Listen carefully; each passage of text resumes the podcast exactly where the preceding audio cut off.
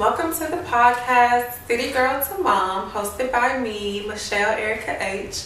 You can follow the podcast on Instagram at CityGRL Mom. I was about to say M-O-M. It's CityGRL Mom. You can also click the link in my bio that will take you to the website where I have blog postings and podcast will post as well. Um, I want to thank everyone for tuning in and listening. This has been an interesting journey trying to start a podcast, but nonetheless, it has been fun and challenging. Bear with me as I try to figure things out because I am new to this, but um, I'm faithful, so I know that things will work out. God is with me along this journey, so I will not fail. And I'm excited. I'm excited to talk to everybody and tell them you know, about my experiences with different things as well as have those conversations when there are questions. So don't feel shy. Hit me up, DM me. I always talk back. I think one of my takebacks is I'm super fucking friendly. like I talk to everybody and I, I it's kind of got me in some trouble, but yeah, I am friendly. I talk to everybody. So yeah, fall in the DMs if you have a question. Today, I wanted to discuss this condition called adenomyosis. I feel like it's not enough information. Well, I wouldn't even say information. It's just not enough coverage on the condition. They don't even really have a cure. They just say that it goes away after menopause. And bitch, I got a long way to go before menopause. So what it is, it's when the tissue that normally lines the uterus grows into the muscular wall of the uterus, causing heavy periods. They're painful and they make feel, you know, they, they make a bitch feel like shit. It's been an interesting journey being diagnosed with this condition. I was diagnosed with this condition at the beginning of this year, maybe beginning middle of this year after I started having really painful cycles and my boobs were producing something that looks like colostrum and my back would hurt, my legs would hurt. It would just be so many painful scenarios that would happen every time my cycle would get ready to come. And I had been off the IUD for like maybe a year or two, maybe a little bit longer. So I expected my body to try to regulate my cycle and be a little bit rough, but not in the direction that we were going. So I started noticing that my cycles would come. There would be one to two days, maybe longer. Um, the the blood, it would always vary. It would be like a heavy blood or a light blood or none at all. Um, and then, you know, I would get really, really huge, like I was three, four months pregnant. And I'm like, no, something is not right. So I started taking pregnancy tests, and after a couple of months of just getting negative pregnancy tests, I'm like, okay, something in my body is off.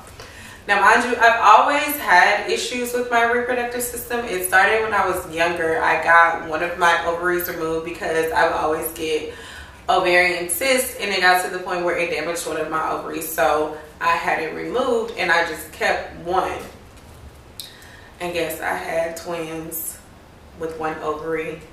I guess the egg cracked. I don't know. I try not to remember, but yeah.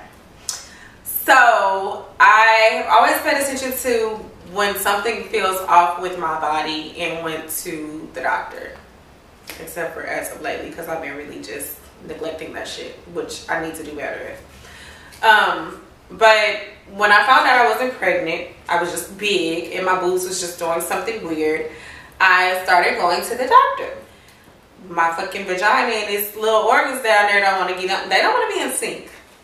So I go to the doctor. After that, I have sonograms. I get a mammogram and my mammogram came out fine. I was free of breast cancer, although I do get um, yearly mammograms just given my family history with breast cancer to make sure that I don't have any lumps and there's nothing going on with them, even though we still don't know why my titties just act like they're about to produce some milk.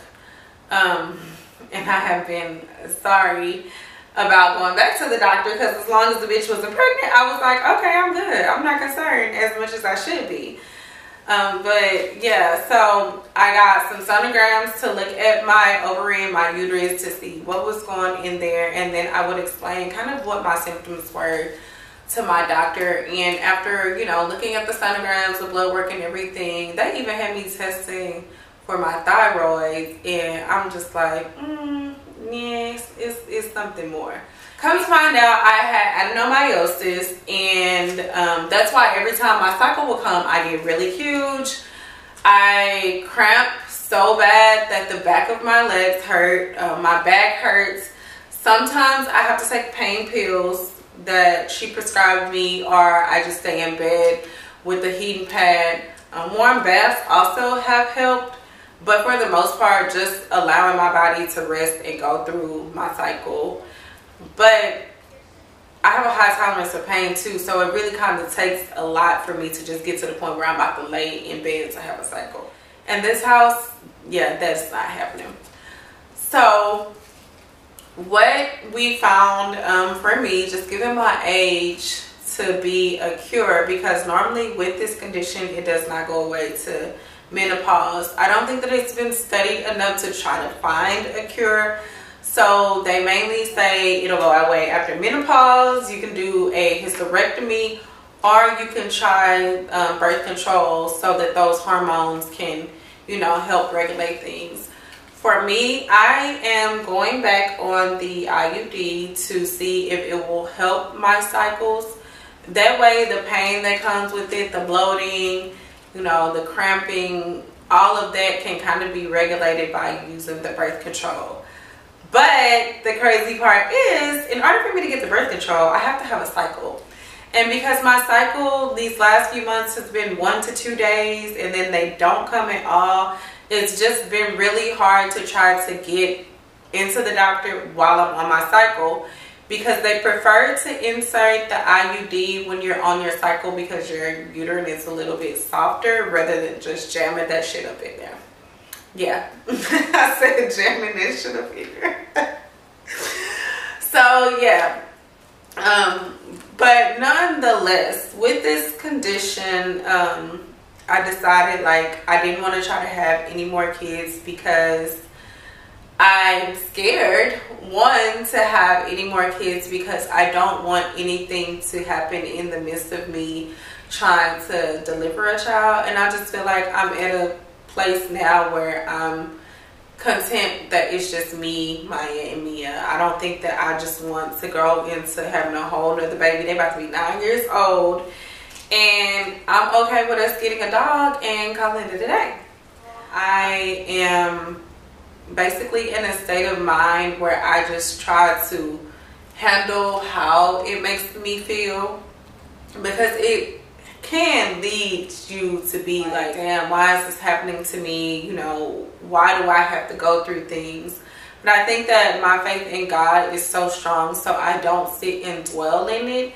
I just say, this has happened, this is happening. I don't know what He is trying to teach me, but I will survive. I've survived a lot of shit that I've been. I am going to try to do better before the end of the year and make sure I start taking my health as seriously as I was before. If you have any questions, please feel free to hit me up. Again, thank you guys for tuning in. And I will catch you on the next episode of City Girl to Mom.